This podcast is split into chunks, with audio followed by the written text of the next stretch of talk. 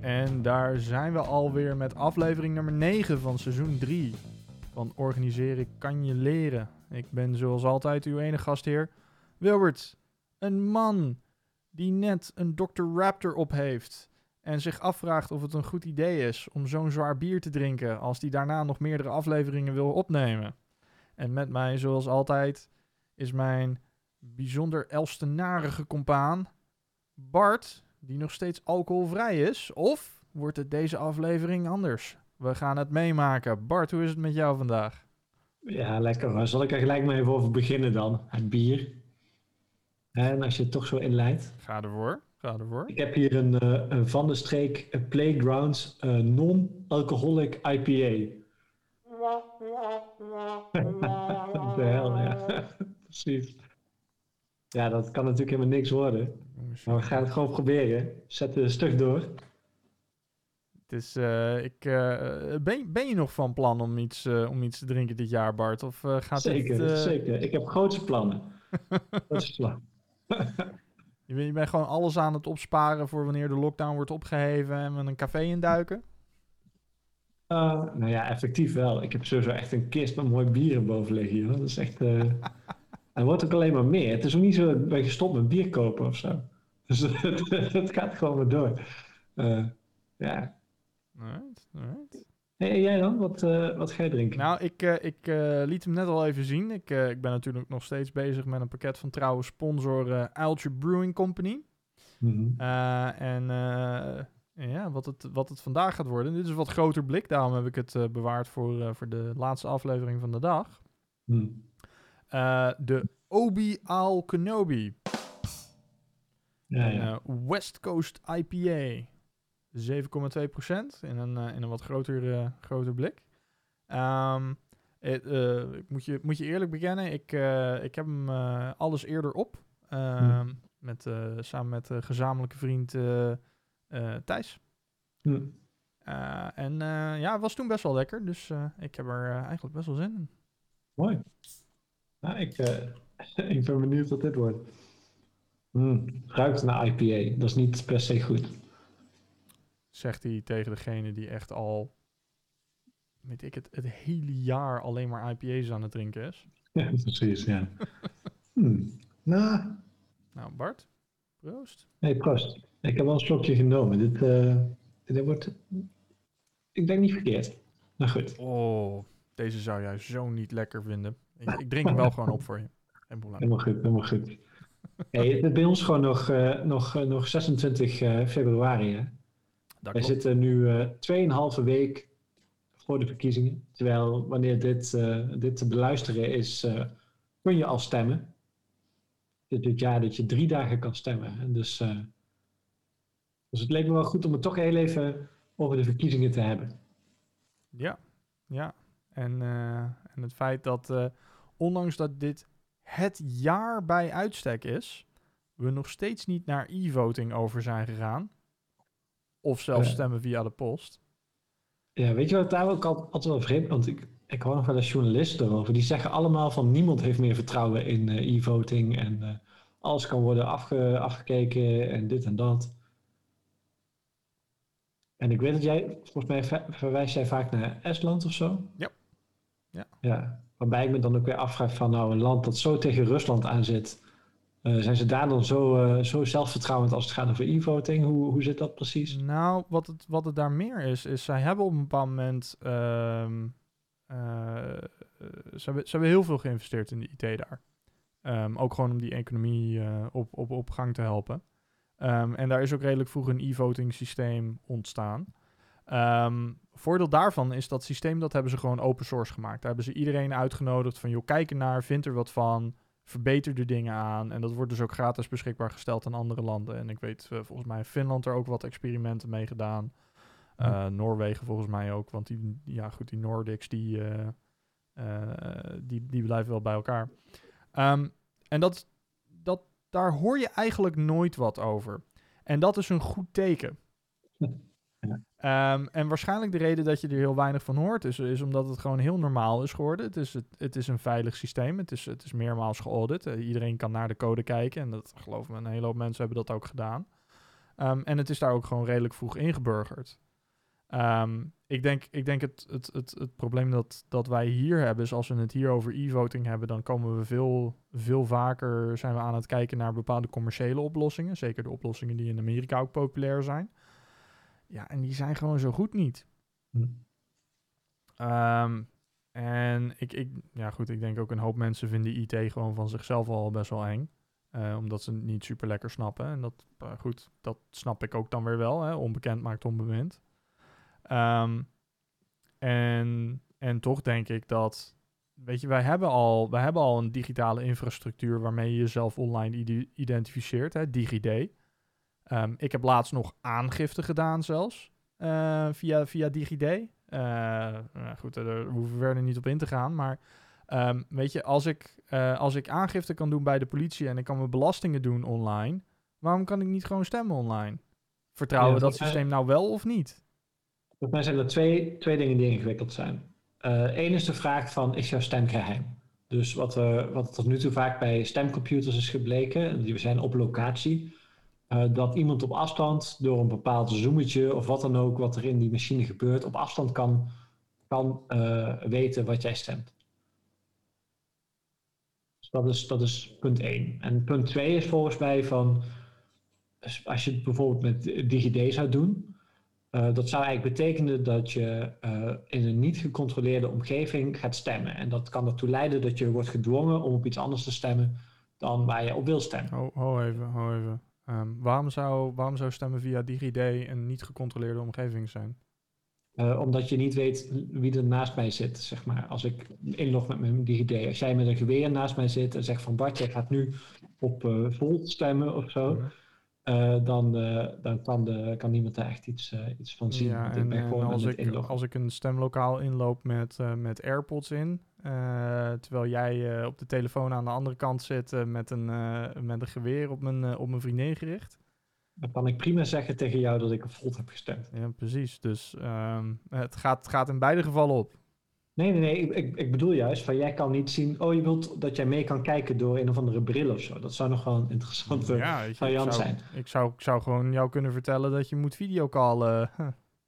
Videocallen vanuit een stemhokje? Ja, met je mobiele telefoon die je ten oh, alle tijden bij telefoon. hebt. Ja, ja, ik denk dat dat ook. Uh, ja, dat wordt ook wel ingewikkeld. Je hebt nu wel van die schermpjes, hè, dus je zou het weg kunnen. Ja.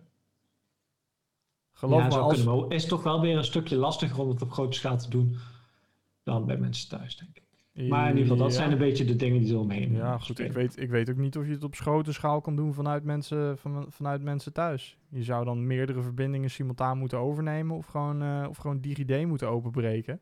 Nee, fysiek bij mensen thuis zijn. Dat zou. eh, Ja, oké. Hoe grootschalig kan je dat aanpakken? Laten we even eerlijk zijn. Ja, nou, ja, het is wel grappig nu dat, eh, volgens mij had de Volkskrant vandaag, het is de 26e een artikel over dat uh, had opgeroepen dat iedereen uh, die lid is van zijn partij moet proberen om drie volmachten te krijgen. Want dan, uh, dan hebben ze alvast genoeg voor vier zetels in totaal. dat is natuurlijk ook bij volmachten de reden dat dat niet, niet meer mag dan normaal één en nu drie. dat men bang is dat er wordt geronseld en dat is illegaal. Oh, Cherry, Cherry, Cherry. Tja. Sowieso wel lastig natuurlijk vandaag. Wij, uh, wij kunnen niet echt terugblikken op de uh, debatten van de afgelopen twee weken. En de, de dynamiek die er natuurlijk ondertussen is ontstaan. Uh, de dag waarop wij aan het praten zijn, wordt er wel geschreven over wie wordt de nieuwe Diederik Samson. Hè, die met het eerlijke verhaal komt. Of Balkenende, meneer Bos, u draait en bent niet eerlijk. mensen die het voor elkaar kregen om in de laatste paar weken van de campagne uh, een hele eigen dynamiek op gang te, te, brengen. We weten ook niet of Erdogan weer iets uh, uithaalt, waardoor Rutte zich kan opstellen als, uh, als de verdediger van het Nederlandse volk. Zoals de vorige keer gebeurde. Mm -hmm. Maar waar we het wel in ieder geval over kunnen hebben zijn de, de stemwijzers. Dus Wil, wat is eigenlijk jouw, jouw ervaringen? Wat, wat, wat vind jij van, van de stemwijzers? nou ja, daar klopt natuurlijk gewoon niks van. Want de, de laatste paar stemwijzers die ik doorgeklikt ben, daar kwam uit dat ik GroenLinks moest stemmen. Oh. Uh, ja. En dat, uh, dat gaat hem natuurlijk niet worden. Um, en toen ben, ik wat, uh, toen ben ik wat verder gaan kijken. En toen kwam ik verdomme ook nog eens achter dat, dat mijn, mijn standaardpartij sinds, sinds ik de VVD voor wel heb gezegd, D66, gewoon domme dingen aan het zeggen is. Dus dat is best wel frustrerend. Um, ja, stemwijzers. Um, Dan ben ik toch wel weer benieuwd. Wat vond jij nou iets doms wat D66 gaat zeggen was? Uh, daar moeten we het misschien in een volgende aflevering over hebben. Uh, als we, wat, als we wat, uh, wat dieper gaan kijken naar de stemwijzers. Um, het, het hangt er een beetje van af hoe je dat soort dingen gebruikt. Um, en, en de reden dat ik dat zeg is... Kijk, als jij een stemwijzer gebruikt met het idee van... joh, ik wil een eerste oriëntatie doen... om gewoon even snel te kijken naar wat bepaalde partijen over bepaalde punten vinden... Um, dan dan, dan is het een goede start. Hè, er, er komt dan bijvoorbeeld een top 3 of een top 5 uit. En daarvan denk je van, nou ja, goed, op bepaalde hoofdpunten die we hebben aangetikt, uh, komt dat een beetje overeen met wat ik zeg. Dus misschien is het de moeite waard om daar wat, wat, wat, verder naar te kijken. Ik weet niet of de meeste mensen dat op die manier benaderen. Ik denk dat het een groter probleem is. Um, als mensen een stemwijzer gaan gebruiken om eigenlijk te kijken waarop ze moeten stemmen. En dat, en dat resultaat gewoon overnemen. Um, wat ik ook merk, en dat heb ik nu bij een paar partijen gezien, doen nu heel veel partijen mee, uh, deze verkiezing, um, is dat sommige partijen hun antwoorden echt aan het schrijven zijn op stemwijzers. Ja. Uh, en dan ga je een beetje verder kijken en dan zie je, dan zie je gewoon dat zo'n uh, dat zo'n partijprogramma eigenlijk best wel leeg is. Los van, los van lekkere canned responses op die standaard stemwijzervragen. Ja, oh, ik heb hier zoveel over te zeggen. Oh, dat is een verhaal dat ik je wel even vertellen. Ik weet niet of je het meegekregen. Nou, het is goed dat we Um, een hele podcast hebben over Ja, al die dingen nee, waar dus jij kan, veel ik kan gewoon helemaal losgaan. Maar ehm, eh, eh, de VVD had dus eh, ingevuld bij een, een vraag in een of andere stemwijzer van... joh, moeten de huren omlaag? Mhm. Sociale, eh, sociale huursector. Ehm, en dat is best een populair standpunt dat die huren omlaag moeten. Dus, eh, en om er een beetje goed uit te komen heeft de VVD daar ingevuld ja en hebben ze een toelichting gegeven. Maar Sandra Beckerman, SP-Kamerlid, eh, die heeft vervolgens die toelichting gekopieerd in een motie en ingediend in de Tweede Kamer.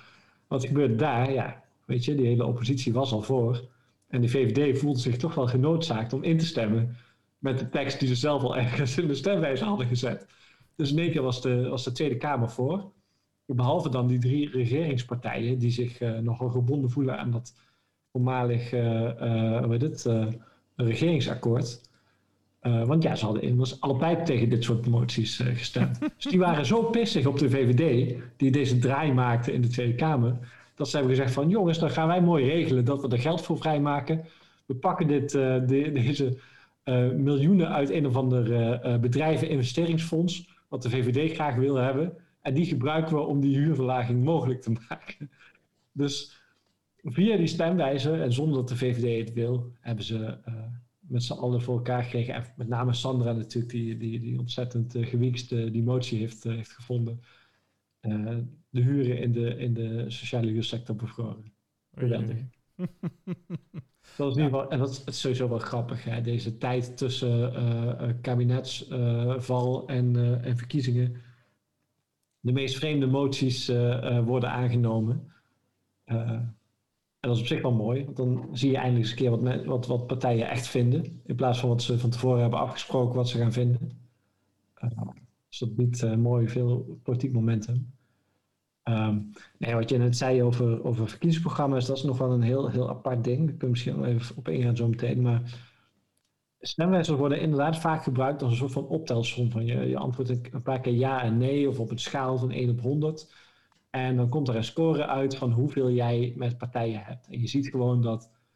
eh, we hebben het bij vrienden van ons gezien, hè, die gewoon bij elke partij ongeveer 60% op een gegeven moment eruit hebben. En de meest verschillende partijen die op ongeveer diezelfde score staan, waar je dus helemaal niks aan hebt. Ehm Nou, en ik dat, raad en, denk ook. en dat, dat is inderdaad een tweede. Is dat zo'n. ehm, ik, ik, ik denk dat het ook wel uitnodigt, uitnodigt tot een bepaalde apathie onder stemmers. Als jij gewoon ziet van, ja, weet je, de, de partij waar je het het meeste mee eens bent, ben je het 55 of 60 procent mee eens. En dan denk je ook weer van, ja, ga ik daar nou om stemmen? Weet je, vertegenwoordigen ze mij nou als ik het voor 60% eens met ze ben? Ja, zeker als je dan echt bepaalde punten ziet die voor jou belangrijk zijn, waarop je gewoon lijnrecht tegenover ze staat. Ja, maar dat is nou, ik denk altijd wel van, als je nou gewoon iets van, van drie of vier punten kunt verzinnen die je echt heel belangrijk vindt, uh, en daarop gaat kijken wat, wat partijen vinden. Het NRC heeft bijvoorbeeld best wel een goede manier waarop je dat, dat. Je, je, klikt een paar partijen aan die jij interessant vindt en je, je klikt vervolgens op het onderwerp. Uh, en dan zie je wat die partijen voor speerpunten hebben op dat onderwerp. Volgens mij is dat een perfecte manier om op een paar onderwerpen die je interessant vindt, even door te nemen wat naar de partijen waar je tussen twijfelt, uh, wat die ongeveer vinden. Want inderdaad, zo'n zo stemwijzer waar je, waar je allemaal stellingen voorbij ziet komen over zaken die je ook heel erg belangrijk vindt of die je letterlijk helemaal niks interesseren. Uh, ja, dat, dat, dat, wordt dan een optelsom uh, die je zelf nooit zo gemaakt zou hebben. En die ook eigenlijk nergens op slaat. Ja. Uh, ja, dat is natuurlijk wel wat er vaak gebeurt. Ja, nee, maar ik, dat principe, hè, dat mensen, dat, zeg maar, dus dat je, dat je op een gegeven moment denkt van, nou, de, met deze partij kan ik me, kan ik me hier kan ik me goed in vinden, maar er zijn een paar dingen waar ik het niet mee eens ben.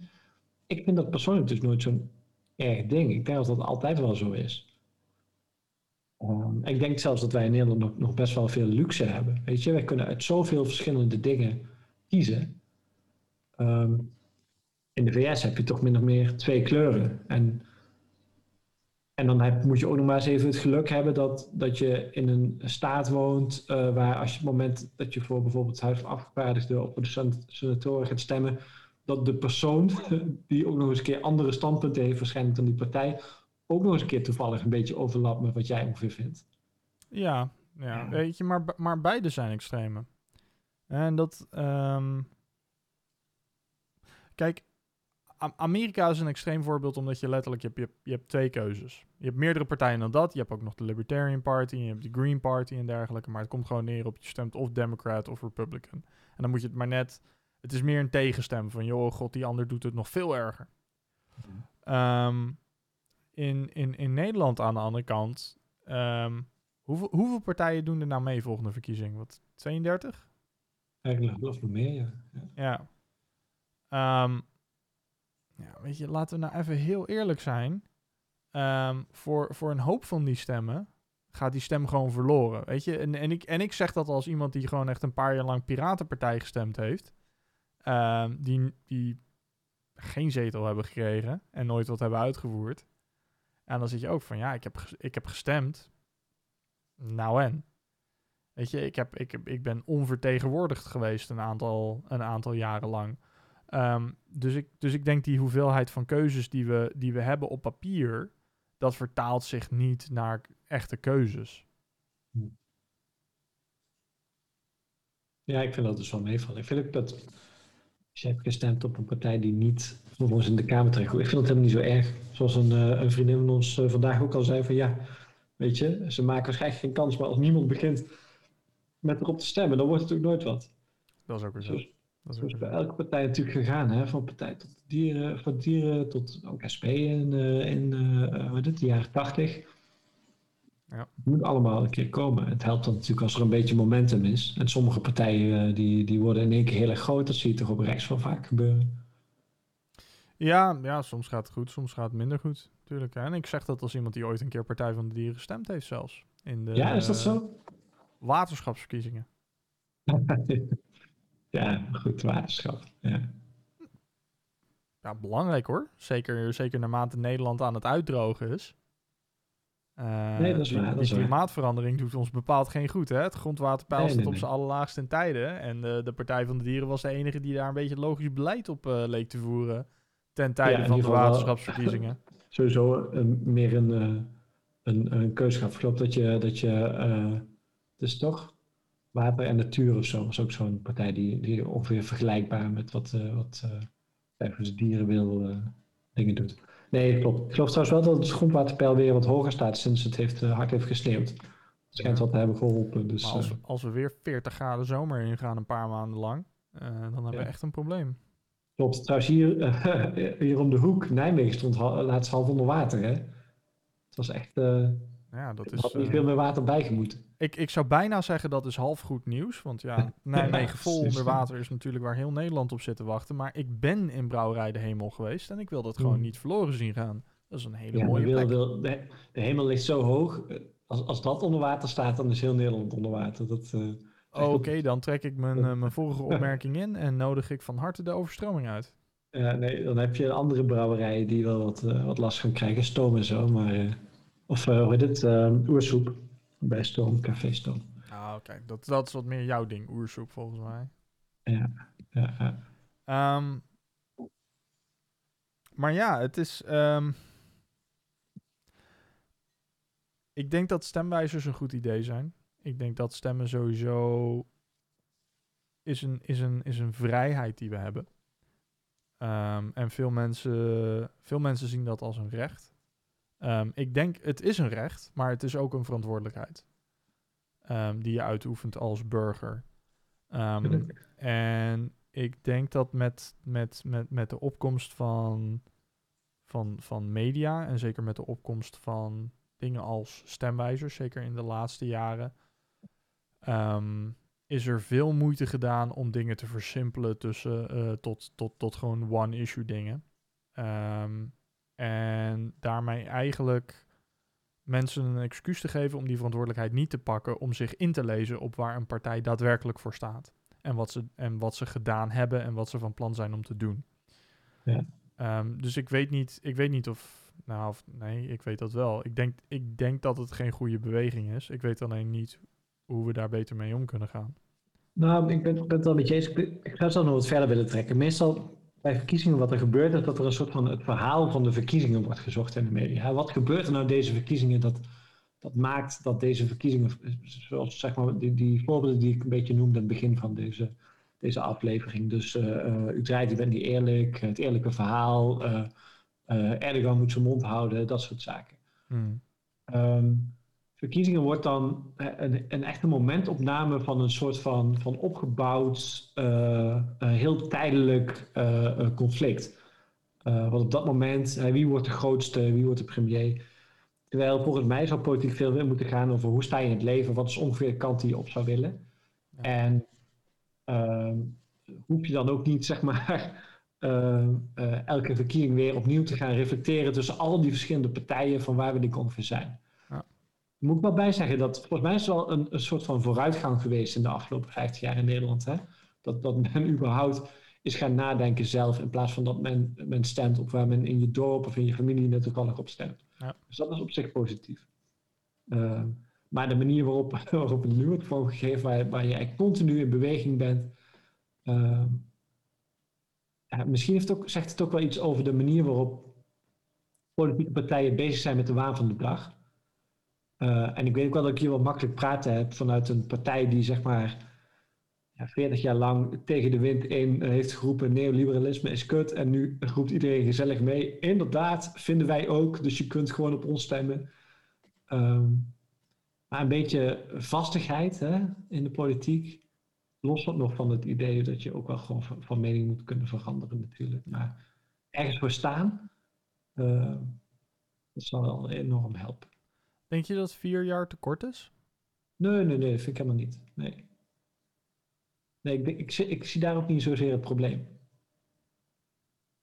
Nee, ik denk dat het meer eh, het probleem veel meer zit in de vraag hoe wij omgaan met, met verkiezingen. Dan de vraag of we, of we minder vaak verkiezingen zouden moeten hebben. Hmm.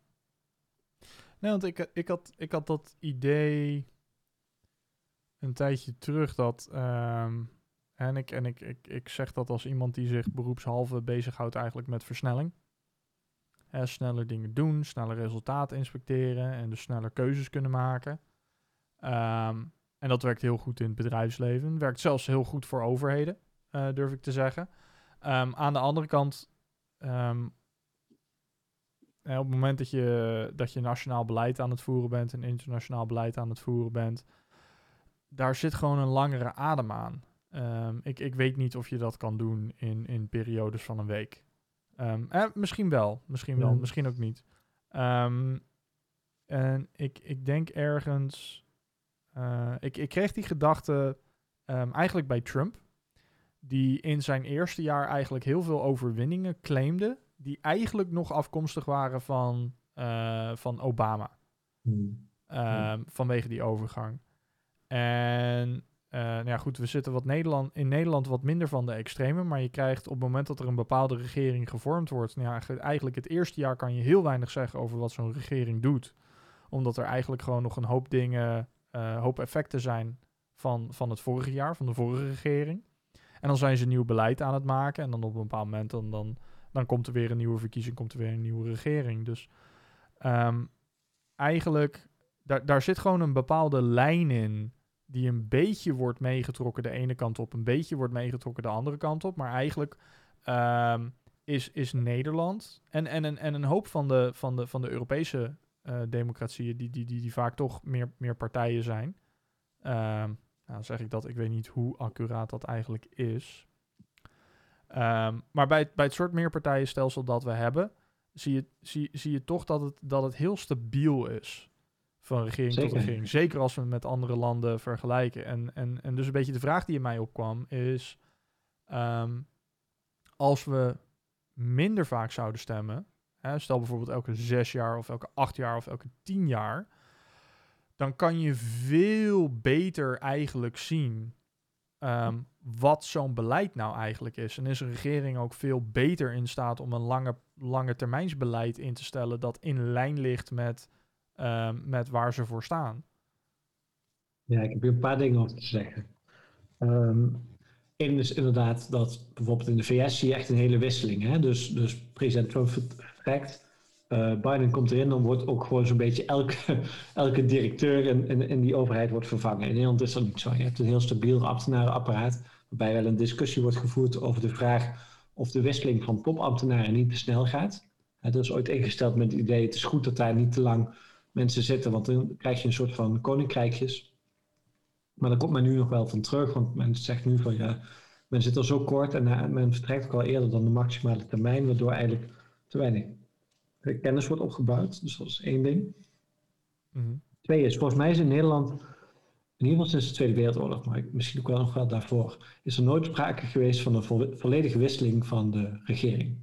Altijd is een partij die in de vorige regering zat, doorgegaan naar de regering daarna. Dus er is echt een extreme mate van continuïteit. Als, als Baudet heeft over het praktijkkartel, ik vind dat sowieso van alles wat hij brengt een hele hoop onzin. Maar dit is echt een heel slim frame, omdat er gewoon iets van klopt. Uh, er zit iets van ingebakken in, uh, in, in hoe, hoe Nederlandse politiek werkt. Overigens ook iets waar hij prima gebruik van wil maken. Als je kijkt naar wat hij bijvoorbeeld in Brabant doet, is gewoon samen met de VVD een, uh, een college vormen. Nou, dan word je gewoon toegevoegd aan het kartel. Um, maar goed, zoiets bestaat. Dus daar is in ieder geval heel veel sprake van continuïteit. Maar wat jij net zegt, hè, dus stel je voor dat je om de tien jaar verkiezingen zou hebben. Mijn voorspelling is dan dat de waan van de dag op, in dat tiende jaar gewoon gaat bepalen hoe die verkiezingen zijn. Niet het beleid van de afgelopen tien jaar. Mm. En het idee dat beleid sowieso zo vormend is, ik denk dat dat op lange termijn wel waar is. Hoewel er zijn zat regeringen die in hun korte termijn meer doen dan andere regeringen in een wat langere termijn. Heel veel heeft ook te maken met het geluk van hoe de wereldeconomie erbij staat. Of wat er net uh, in die tijd uh, gebeurt met een, uh, een crisis of een, een pandemie. dus ja, het is heel verleidelijk om te denken dat de, de, de kiezer gaat, gaat, gaat waarderen wat voor beleid er wordt gevoerd. ik denk dat het in zekere zin in grote lijnen wel waar is, maar ja, men leert ook en er zijn ook gewoon hypes. Ik bedoel, de hele derde weg die je in heel Europa hebt gezien van het privatiseren en het liberaliseren van markten uh, en van allerlei zaken, uh, is onder vrijwel elk, net, vrijwel elk land, onder vrijwel alle kleuren gebeurd. Dat is gewoon dat moment. Net zo goed als dat het nu een soort van andere kant op gaat. Je ziet ineens dat allerlei partijen en overheden weer veel linksere praat gaan uitstaan. Dat is ook een hype. en die gaan we de komende jaren zien, hoewel zag in het debat wat vanmiddag was, uh, dat Wopke Hoekstra weer wat meer terug gaat. Weer CDA weer wat meer naar rechts trekt. Maar ik denk niet dat hij het er zijn eentje bij gaat stellen. Maar nee. goed, dus dat zijn mijn gedachten daarover. Alright. Nou Bart, wat ga je stemmen? Ja, ik denk niet dat het een verrassing gaat zijn. Hè? Ik stem op nummer drie, uh, maar hier Alkaya. Oké. Van, de, van de SP inderdaad. En jij? Um, ik weet nog niet. Ik weet nog niet. Want, want de stemmijzer heeft, uh, heeft mij er wel uh, toe geleid dat ik wat, uh, wat verder ben gaan kijken dan de, dan de eerste keuze. Want ja, goed, in de, in de landelijke verkiezing heb ik nu een paar keer D66 gestemd. VVD kan ik gewoon niet met goed geweten achterstaan. Dus gewoon te conservatief. Um, maar ja, weet je, er zijn een paar punten daar waarvan ik toch echt denk van, nou, daar kan ik me niet zo goed in vinden. En dan bij, bij, bij een andere partij waarin die punten dan weer wat beter staan, zijn er weer andere punten waarvan ik denk van, uh, daar ben ik ook niet zo fan van. Dus uh, ik, ik weet het nog niet. Ik weet het nog niet. Het uh, misschien heb ik daar in de volgende aflevering een antwoord op. Goed plan. Maar eh, tot die tijd laten we nu uh, weer even teruggaan naar de, naar de meer belangrijke onderwerpen. Hoe was jouw van de strekbiertje? Ja, mijn uh, non-alcoholic IPA. Ja, um, dat bittere en dat IPA-achtige, ergens uh, is het helemaal niks. Maar na een tijdje denk ik ook van, oh, eigenlijk nog wel goed te doen. Eigenlijk bij die eerste slok dacht ik al van, oh, dit is helemaal niet zo erg als ik had gedacht. Ja. Dus uh, waarschijnlijk vind jij hem lekker. Ik, ik moet eerlijk zeggen, de meeste van de streekbieren um, heb ik nooit problemen mee gehad. Ze drinken lekker weg. Zijn niet super memorabel. Mm. Niet, niet echt in dat lijstje van, goh, die, uh, die, ga, ik, uh, die ga ik nog een keertje doen. Uh.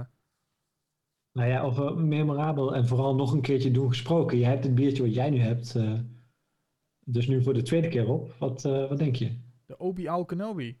Yes. Mm. Nou, ik ben nog steeds bezig. Want het was een wat groter blik. Uh, het, het is gewoon... Het is een lekker biertje, hoor.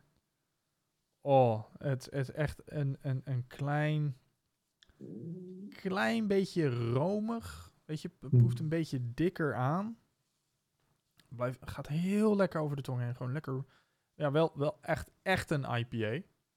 Ja, lekker, lekker zuurig, lekker, lekker fruitig, lekker hoppig. Gewoon uh, heel, heel aanwezig, maar dan, maar dan toch een beetje dat, dat, dat romige dat je meer. Dat je, dat je eigenlijk vaak meer tegenkomt bij uh, ja, die gedrochten die jij drinkt. Uh. Mm. Precies, de, de Milky Stouts, zoals ze heten. Ja, precies. Ja. Precies. Dus, okay. Ja, dus lekker. Dit was, dit was mijn laatste. Ik weet niet of ik hem ooit nog een keer ga drinken. Uh, of kan drinken überhaupt. Precies. Maar uh, best wel genieten. Mooi. Hey, het was weer een mooie aflevering, Bart. Zeker. En uh, ja, goed. Ik zie, jou, ik zie jou volgende week weer. Hey, tot de volgende.